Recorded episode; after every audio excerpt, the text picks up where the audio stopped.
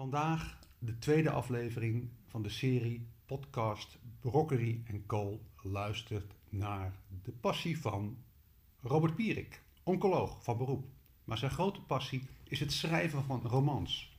Het gesprek wordt gevoerd door ondergetekende Herman Poos en... Lilian Zwart. En Lilian, wat is jouw openingsvraag altijd? Robert, waar stond jouw wieg en wat is er eigenlijk van je terechtgekomen? Nou, het eerste deel van de vraag is makkelijk. Mijn wieg stond in Terborg en dat is een dorpje in de Achterhoek, achter Doetinchem. Ik ben uh, 60 jaar inmiddels en ben in, het, in mijn werkzame leven chirurg in uh, Zwolle en Apeldoorn. Wat voor uh, oncoloog ben jij eigenlijk? Ja, ik ben oncologisch chirurg. Oncoloog is eigenlijk een dokter die met medicijnen patiënten met kanker behandelt. En ik ben een snijdend specialist. Ik opereer. En mijn specialisaties zijn borstkanker en slokdarmkanker. Altijd op de grens van dood en leven. Ja, helaas wel. Gelukkig voor borstkanker geldt dat dat tegenwoordig toch een goed behandelbare ziekte geworden is, waar bijna niemand meer gelukkig aan sterft. Mede ook omdat we die ziekte steeds sneller kunnen constateren. Slokdarmkanker is helaas een ander verhaal, want dat is wel echt een levensbedreigende aandoening. Um, waar de operatie ook heel uh, in, uh, ingrijpend is en waarbij inderdaad mensen helaas overleden, overlijden. Niet zozeer aan de operatie zelf, als wel dat zo'n operatie niet altijd brengt wat je ervan verwacht. Nou ben jij een oncoloog die wel bijzonder is, want je bent cum laude afgestuurd, dat las ik in je cv, maar tegelijkertijd de menskant, daar blink jij in uit volgens mij. Ja, dat, dat hoop ik. Waarom is dat zo belangrijk voor jou? Ziekte is voor een groot deel niet iets wat je uitkiest. Ziekte is voor een groot deel iets wat op je pad komt, uh, wat vaak te maken heeft met toeval of pech. Um, en ik denk dat dat kan het leven enorm ingrijpend uh, veranderen, ook voor uh, familie en vrienden. Naast de betrokkenen zelf uiteraard. En ik denk dat voor een dokter het ontzettend belangrijk is dat hij daar oog, of zij, uh, tegenwoordig steeds vaker zij, daar oog voor heeft. Om ook de aspecten die het met zich meebrengt een plaats te kunnen geven. En ja, als compaan eigenlijk van de patiënt een rol te kunnen spelen in zijn of haar ziekte. Ja. Liel, je hebt natuurlijk ook wel een achtergrond met een, uh, een medisch specialist als vader. Hoe is dat leven daarmee geweest?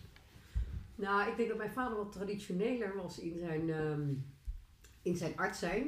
Ook in zijn uh, uh, nou, performance, denk ik daarin wel. Alhoewel ik wel altijd ervaren heb dat hij wel iemand was die heel veel oog had voor de, voor de patiënt. Maar goed, hij is inmiddels gepensioneerd. En heeft ook nog wel een beetje, nou, zoals ik het noem, de witte jassen syndroom.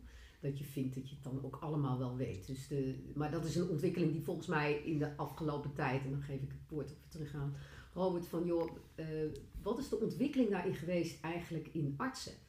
Als je kijkt naar mijn vader werd uh, arts toen hij uh, in de jaren zeventig, denk ik.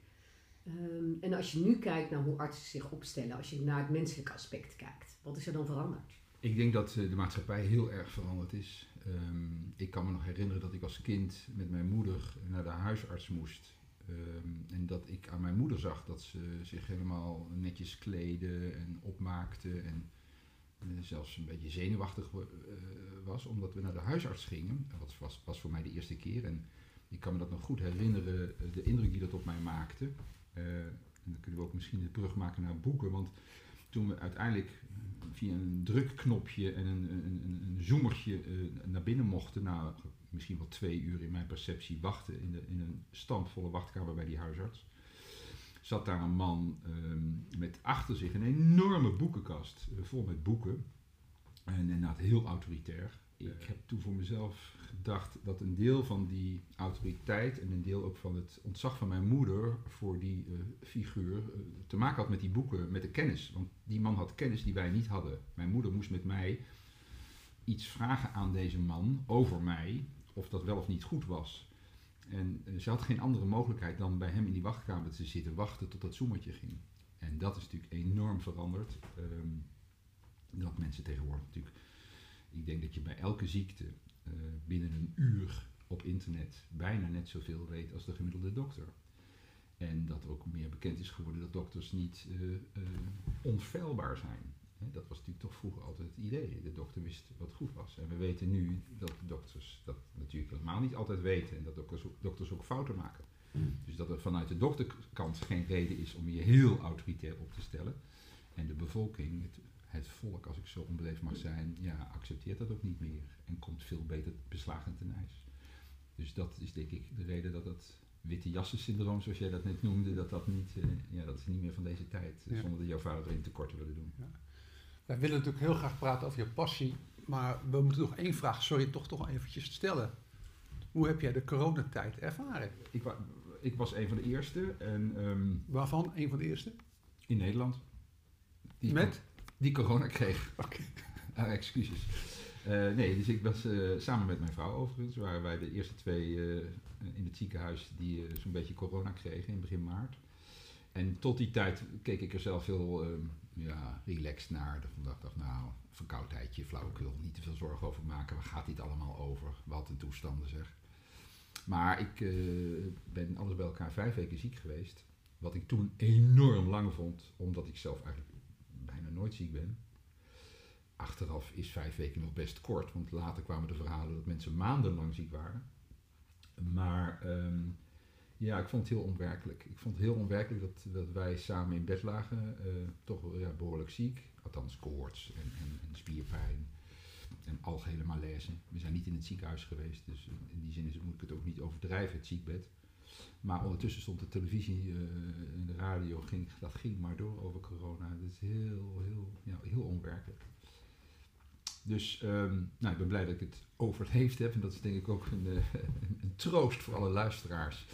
Eh, dat als je eh, ja, gezond bent en eh, een beetje op je gezondheid let, dat er een hele, hele, hele, hele grote kans is dat je de corona lachend verslaat.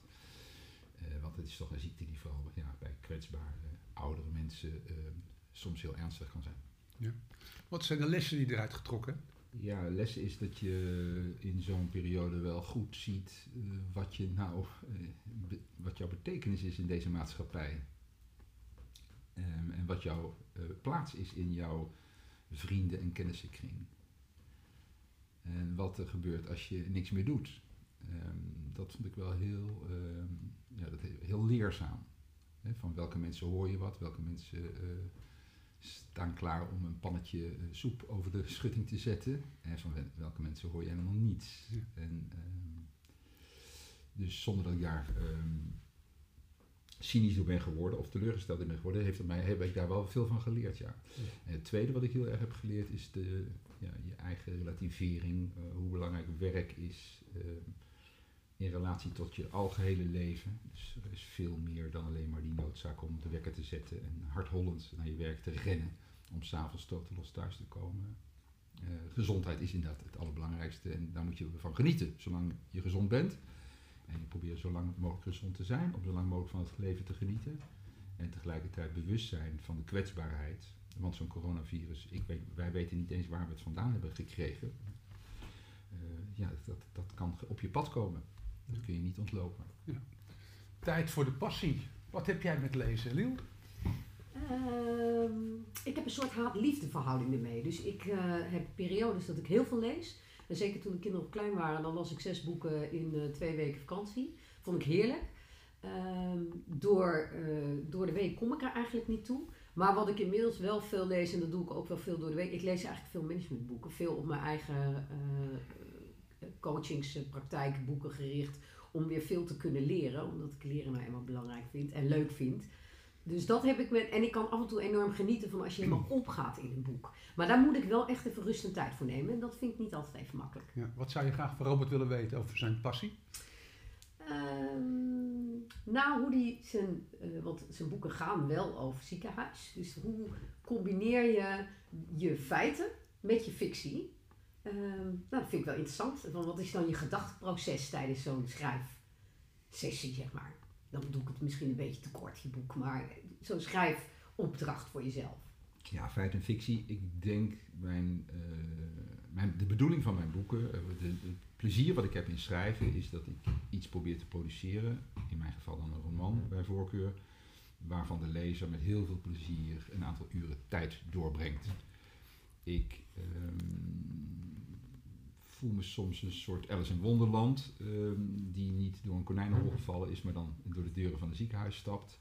Waar ik de meest bijzondere dingen meemaak, zowel met patiënten, maar zeker ook met personeel of met collega's. Of met bestuurders of met managers. En ehm, ja, een roman schrijven geeft mogelijkheid om al die indrukken en al die ideeën die je hebt een plek te geven. Maar nogmaals, het belangrijkste is dat het een lezenswaardige eh, roman moet zijn. Het moet een verhaal zijn, dat, dat is mijn bedoeling. Dat mensen met heel veel plezier dat boek lezen, omdat ze meegenomen worden van bladzijde naar bladzijde. En uh, het is niet op de waarheid gebaseerd, dus mensen die het boek lezen zullen niet zeggen: Oh, dat is dokter die of dat is zuster die. Um, maar de ziekenhuiswereld is natuurlijk wel de wereld die ik het beste ken. Dus dat ligt dan het meest voor de hand om al mijn ideeën die ik heb, uh, voor zover ik ze heb, plaats te geven in de ziekenhuisscène, wereld. Had ook een andere wereld kunnen zijn als ik daarin had gewerkt. Ik wil nadrukkelijk niemand. Uh, het is niet herkenbaar, dus ik heb het ook laten plaatsvinden in het Academisch Ziekenhuis Utrecht, waar ik nog nooit geweest ben. Het gaat ook over neurochirurgen, terwijl ik zelf een oncologisch chirurg ben. Maar de verhaallijn gaat over liefde, over trouw, over kunst, over ja, het mysterie van het leven. Uh, en heb je, als mensen nou dit vanuit de ziekenhuiswereld lezen, heb je dan nog een bijbedoeling dat mensen daar inzichten in krijgen in hoe jij aankijkt tegen deze wereld? Ja, natuurlijk hoop je dat je een, een boodschap meegeeft. En die boodschap is wat mij betreft dat mensen hun vak heel erg serieus moeten nemen. En heel erg, zeker in de gezondheidszorg, uh, moeten realiseren wat voor een belangrijke rol ze vervullen bij hun medemensen die vaak in een hele kwetsbare positie uh, verkeren.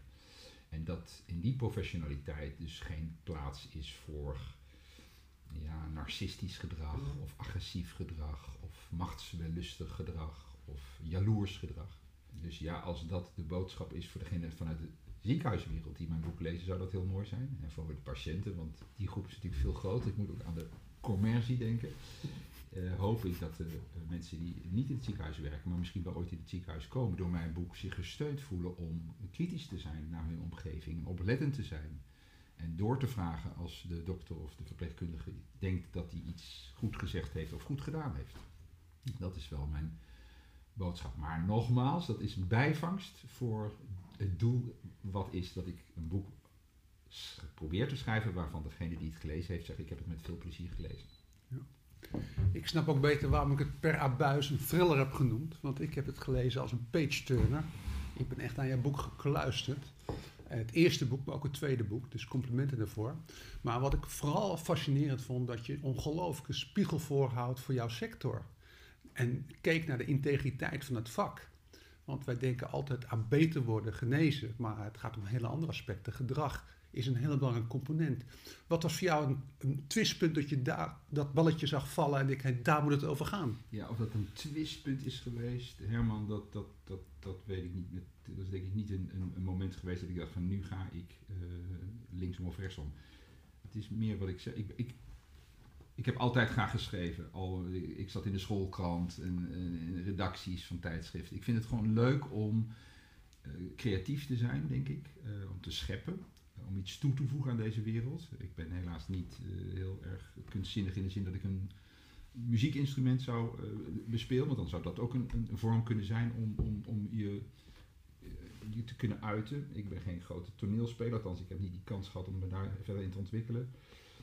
Um, ik ben geen beeldhouwer, schilderen, tekenen ben ik niet heel goed in, maar schrijven kon ik altijd wel goed. En uh, vanaf de middelbare school heb ik, altijd leuk, heb ik het altijd leuk gevonden om ja, mijn gedachtenspinsels op papier te zetten en dat dan ja, zo goed mogelijk. En ja, toen ik in de, in de geneeskundige wereld terecht kwam, ja, dan kwam ik natuurlijk zoveel verhalen tegen.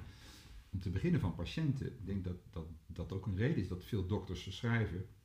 Omdat een dokter bij, bij uitstek heel vaak heel intensief betrokken raakt bij zeer ingrijpende omstandigheden van patiënten. Veel meer dan denk ik in, in, de, in de gewone wereld. En, um, en al die indrukken moeten een plek krijgen en, en, en, moeten verwerkt worden. En dan is het schrijven van een, een roman uh, een hele, voor mij in ieder geval een hele plezierige uh, methode daarvoor. Ja. Maar het boek was bijzonder omdat het zat spanning in. Zat heel veel medische kennis in. Je ziet echt, dit, dit kan alleen maar door een arts geschreven zijn. Dat kan niet iemand anders zomaar schrijven. Maar tegelijkertijd ook ongelooflijke oordelen over hoe de wereld van binnenuit werkt. En ehm, hoe heeft de wereld daar zelf op gereageerd? Ja, dankjewel. Ja, dat is natuurlijk wel een stijlmiddel, zeg ik dan even. Kijk, een, een boek schrijven van A, uh, word verliefd op B en uh, ga naar C en leef nog langer gelukkig uh, en werk allemaal in het ziekenhuis. Ja, dat is niet een roman waar veel mensen zullen zeggen dat wil ik lezen. Dus ik heb het natuurlijk wel fors aangezet.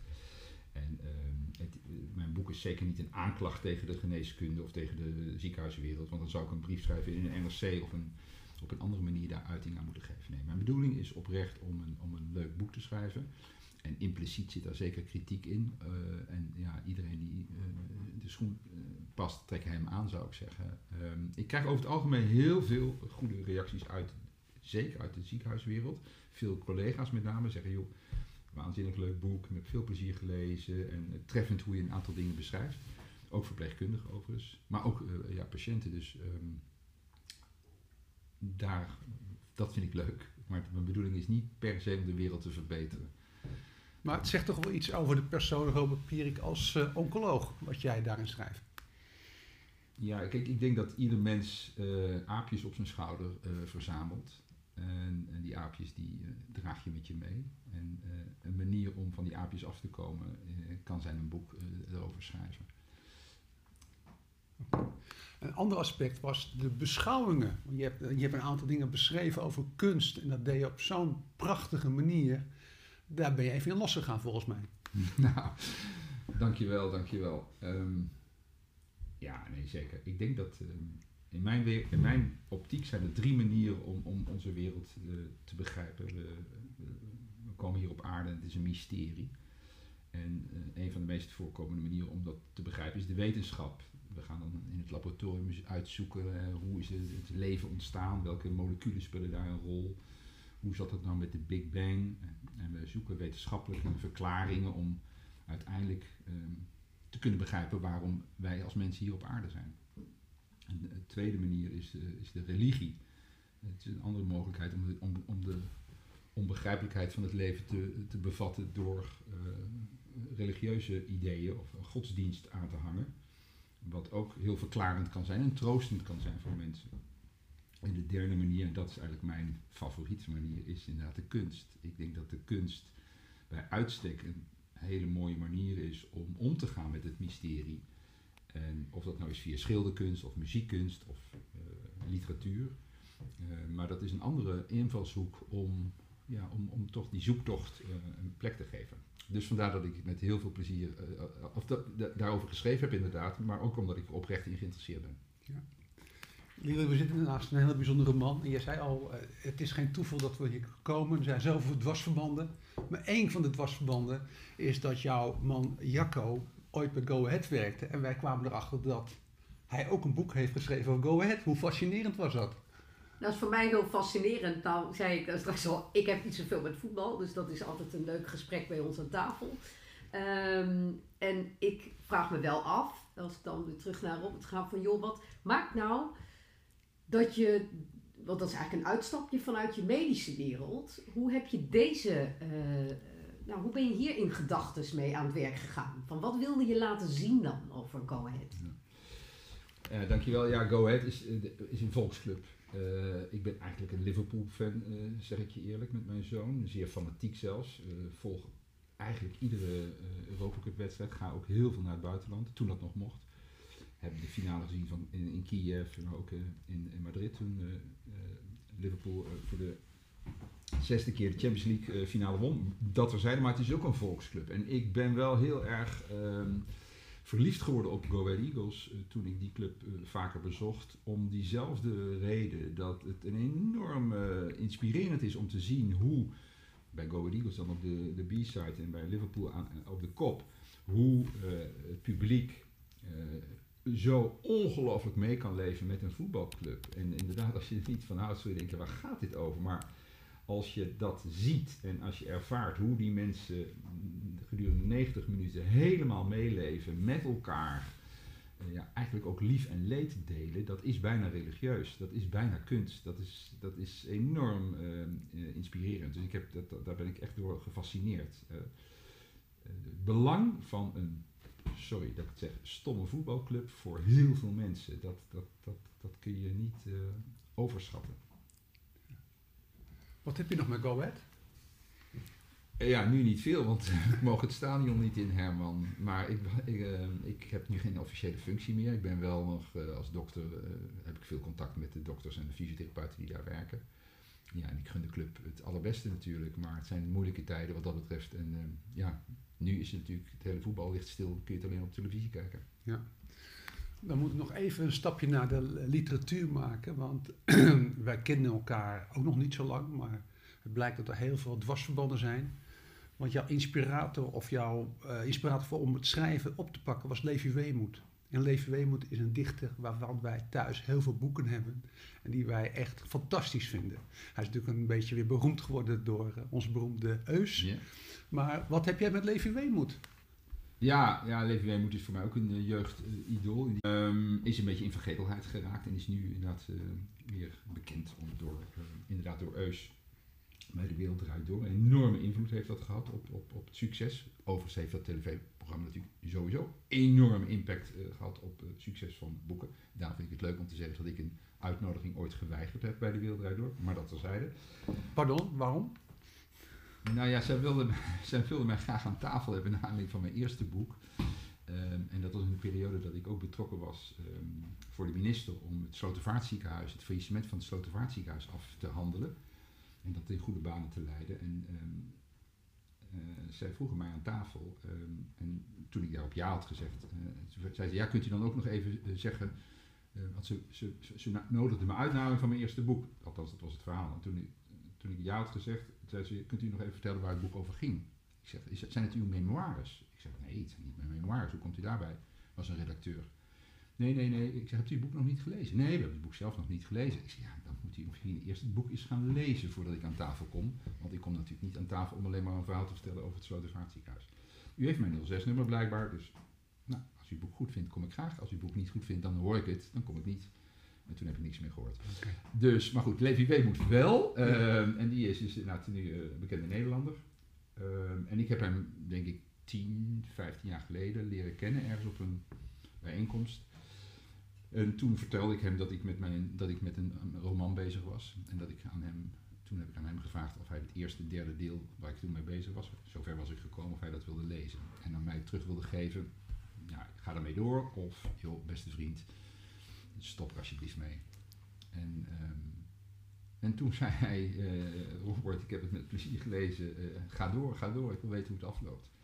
Dus eh, zodoende, en zo hebben we een relatie gehad, eh, ja, ge- geen seksuele relatie, maar een literaire relatie eh, gehouden. En ja, uiteindelijk ontwikkeld in een vriendschap. Hij is overigens ook met mij een paar keer mee geweest naar Go Eagles. Ja, ja, leuk. Lil, je hebt jonge kinderen. Hoe krijg jij je kinderen aan het lezen? Nou, dat is best wel ingewikkeld, want ik heb vier dyslecten. Dus dat, eh, daar zie je dat het veel energie kost. Ehm, en dat is altijd een wankel evenwicht tussen veel aanbieden. Dat deed ik vroeger, lazen we altijd veel voor. Eh, en inmiddels is het wel grappig, want zeker mijn oudste, die begint dan de jaren des verstands te bereiken. En die, koopt, eh, die houdt van gedichten. Dus die koopt zo nu en dan een boek. En dan krijg ik van hem ook wel eh, van, god, dit boek moet je eens lezen. En is geïnteresseerd in gedichten. En mijn jongste dochter kan ongelooflijk goed dichten. En niet eh Sinterklaasrijmpjes, kan ze ook heel goed. eh, maar ook echt met eh, diepgang. Dus zij heeft ook wel eens een gedicht gemaakt toen mijn moeder overleden is. En daar heeft ze een heel mooi, nou bijna abstract gedicht voor geschreven. Dus zij heeft echt heel veel talent. Eh, het lastige is dat als je op die leeftijd, en ze zit nu in de puberteit, eh, dat je dat eigenlijk allemaal niet wil weten. Maar dat gaat nog wel een keertje, daar gaan we nog wat van horen, hoop ik. Maar het, is, het valt niet mee met, met dyslecten en in deze tijd. Dus soms is luisterboeken kan wel helpen. Dus dat deden wij ook wel eens in de auto. Hoe belangrijk is literatuur voor de opvoeding van, van kinderen bijvoorbeeld? Ja, ik, ik denk dat het ongelooflijk belangrijk is. Ik, kan, eh, ik denk dat lezen van boeken, en dan met name van literatuur, eh, ja, ik denk dat dat enorm verrijkend is voor mensen. En dat het ook enorm belangrijk is, eh, wat mij betreft, voor de mensheid. Ik denk dat als een, een volk geen boeken meer leest, ja, dan, dan ben je gedoemd om, om in oorlog te raken of in, in verval te raken. Ik denk dat, eh, zeker ook in deze tijd, die zo hectisch is en zoveel prikkels geeft, door natuurlijk de mobiele telefoon en internet en de tijdgeest, ehm, het extra belangrijk is dat je als mens ook terug kunt trekken in jezelf, de rust kunt vinden. En dat mag bidden in de kern, kerk zijn, dat mag mediteren zijn of yoga. Maar ja, in mijn ogen nog superieurder is het lezen van een boek, waarbij je de tijd neemt voor jezelf om je te verdiepen in een verhaal, wat verrijkt of verdiept en tot nadenken stemt. Dus ik kan niet genoeg benadrukken dat ik het echt ongelooflijk belangrijk vind, maar ik deel de zorg dat de jeugd, ja, het is makkelijk voor mij om daar de middelbare scholen de schuld van te geven, maar dat doe ik lekker wel. Eh, veel te weinig eh, aandacht geven aan de, het belang van literatuur. Het brengt jou ook tot rust volgens mij, want je bent ook wel een eh, man met heel veel energie en eh, die zijn mond niet even een uur stil kan houden. Maar met lezen kom jij tot rust? Ja, absoluut, ja.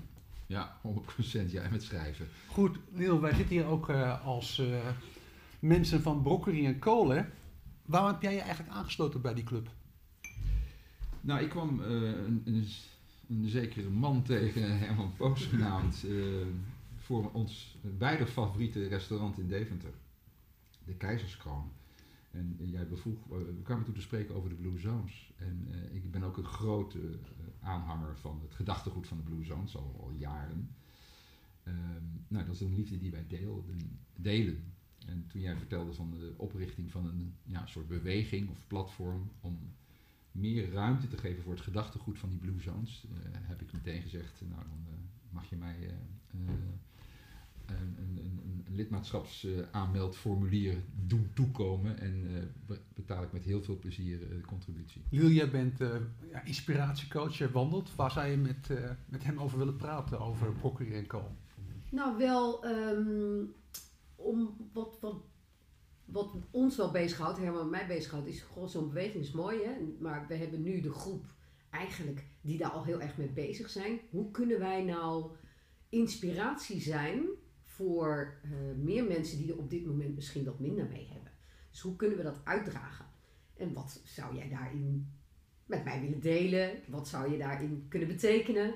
Dus hoe kunnen we samen dit, dit gedachtegoed verder uitdragen naar mensen die er misschien nu niet zo mee bezig Eh, zijn? ja, ik zelf denk dat je vooral het moet laten gebeuren. Ik ben, eh, ik ben steeds meer in mijn leven erachter gekomen dat hoe, hoe liever je iets wil en hoe krampachtig je iets nastreeft, hoe kanslozer eh, de activiteit wordt.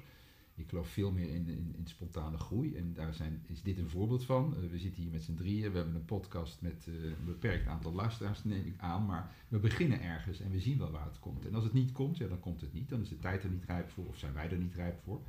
Dus ik zou vooral willen benadrukken, eh, niet te ambitieus iets proberen op te dringen, maar veel meer openstaan, ontvankelijk zijn, gastvrij zijn. En eh, ja, hopen dat veel mensen zich daardoor geïnspireerd voelen en, en daardoor eh, toenadering zoeken, zodat we met elkaar dat gedachtegoed eh, verder invulling kunnen geven. Ja, dat begrijp ik. En dan ben ik toch nog heel even kritisch. Want ik denk, ik, ehm, wat, wat ik een interessante doelgroep vind, hè, dat is zijn eigenlijk de jongeren. En ik herken wat je zegt, want ik zie het bij mijn eigen kinderen dat vroeger gaven we gezond eten. Dan komt er een periode dat ze daar helemaal niets van moeten weten. En inmiddels zie ik dat bij de oudste twee daar echt wel bedding voor geweest is. Maar hoe kunnen we jongeren meer betrekken, omdat die ook een doelgroep aanspreken? Kijk, in, hun, in de ogen van jongeren zijn wij gewoon oud.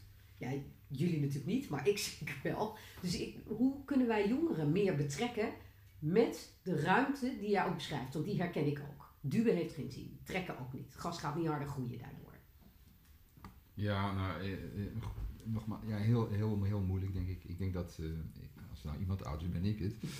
Ehm, ja, de jeugd moet, moet, moet dat zelf willen, moet, dat, moet zelf naar ons toe komen. Ik denk dat alles wat we met dwang, of daar zijn ze te slim voor, eh, verleiden. Weet je. Ik, ik ben niet zo bezorgd, als ik eerlijk ben, Lian, over, over de jeugd. In die zin dat, je zegt dat is onze doelgroep. Maar ik heb de indruk dat, dat, dat die wel hun weg gaan vinden. Ik denk dat het misschien veel meer onze doelgroep moet zijn, onze eigen generatie, of de volwassenen, die toch steeds meer worstelen met allerlei zaken en waarbij goede voeding, bewegen, inspiratie vinden, rust, eh, nou ja, de eh, doelstellingen een enorm bijdragend kunnen zijn aan een bevredigend en prettiger leven. Eh, maar ja, ik heb niet ik heb niet de gouden sleutel voor je om de deur te openen. Ik heb wel de gouden sleutel om helaas het gesprek af te ronden, want het half uur is alweer om. Ehm, maar ehm, ja, ik moet eens aan jou nog een correctievraag geven. Ben je dingen vergeten die u wel heel graag had willen meegeven aan ons? Ja, nou, ik, ik, ik vind het initiatief eh, wat jullie samen, eh, waar jullie toch samen de leiding in hebben, vind ik een ongelooflijk charmant, lief, goed, eh, inspirerend initiatief. En ik wens jullie ook heel veel succes mee.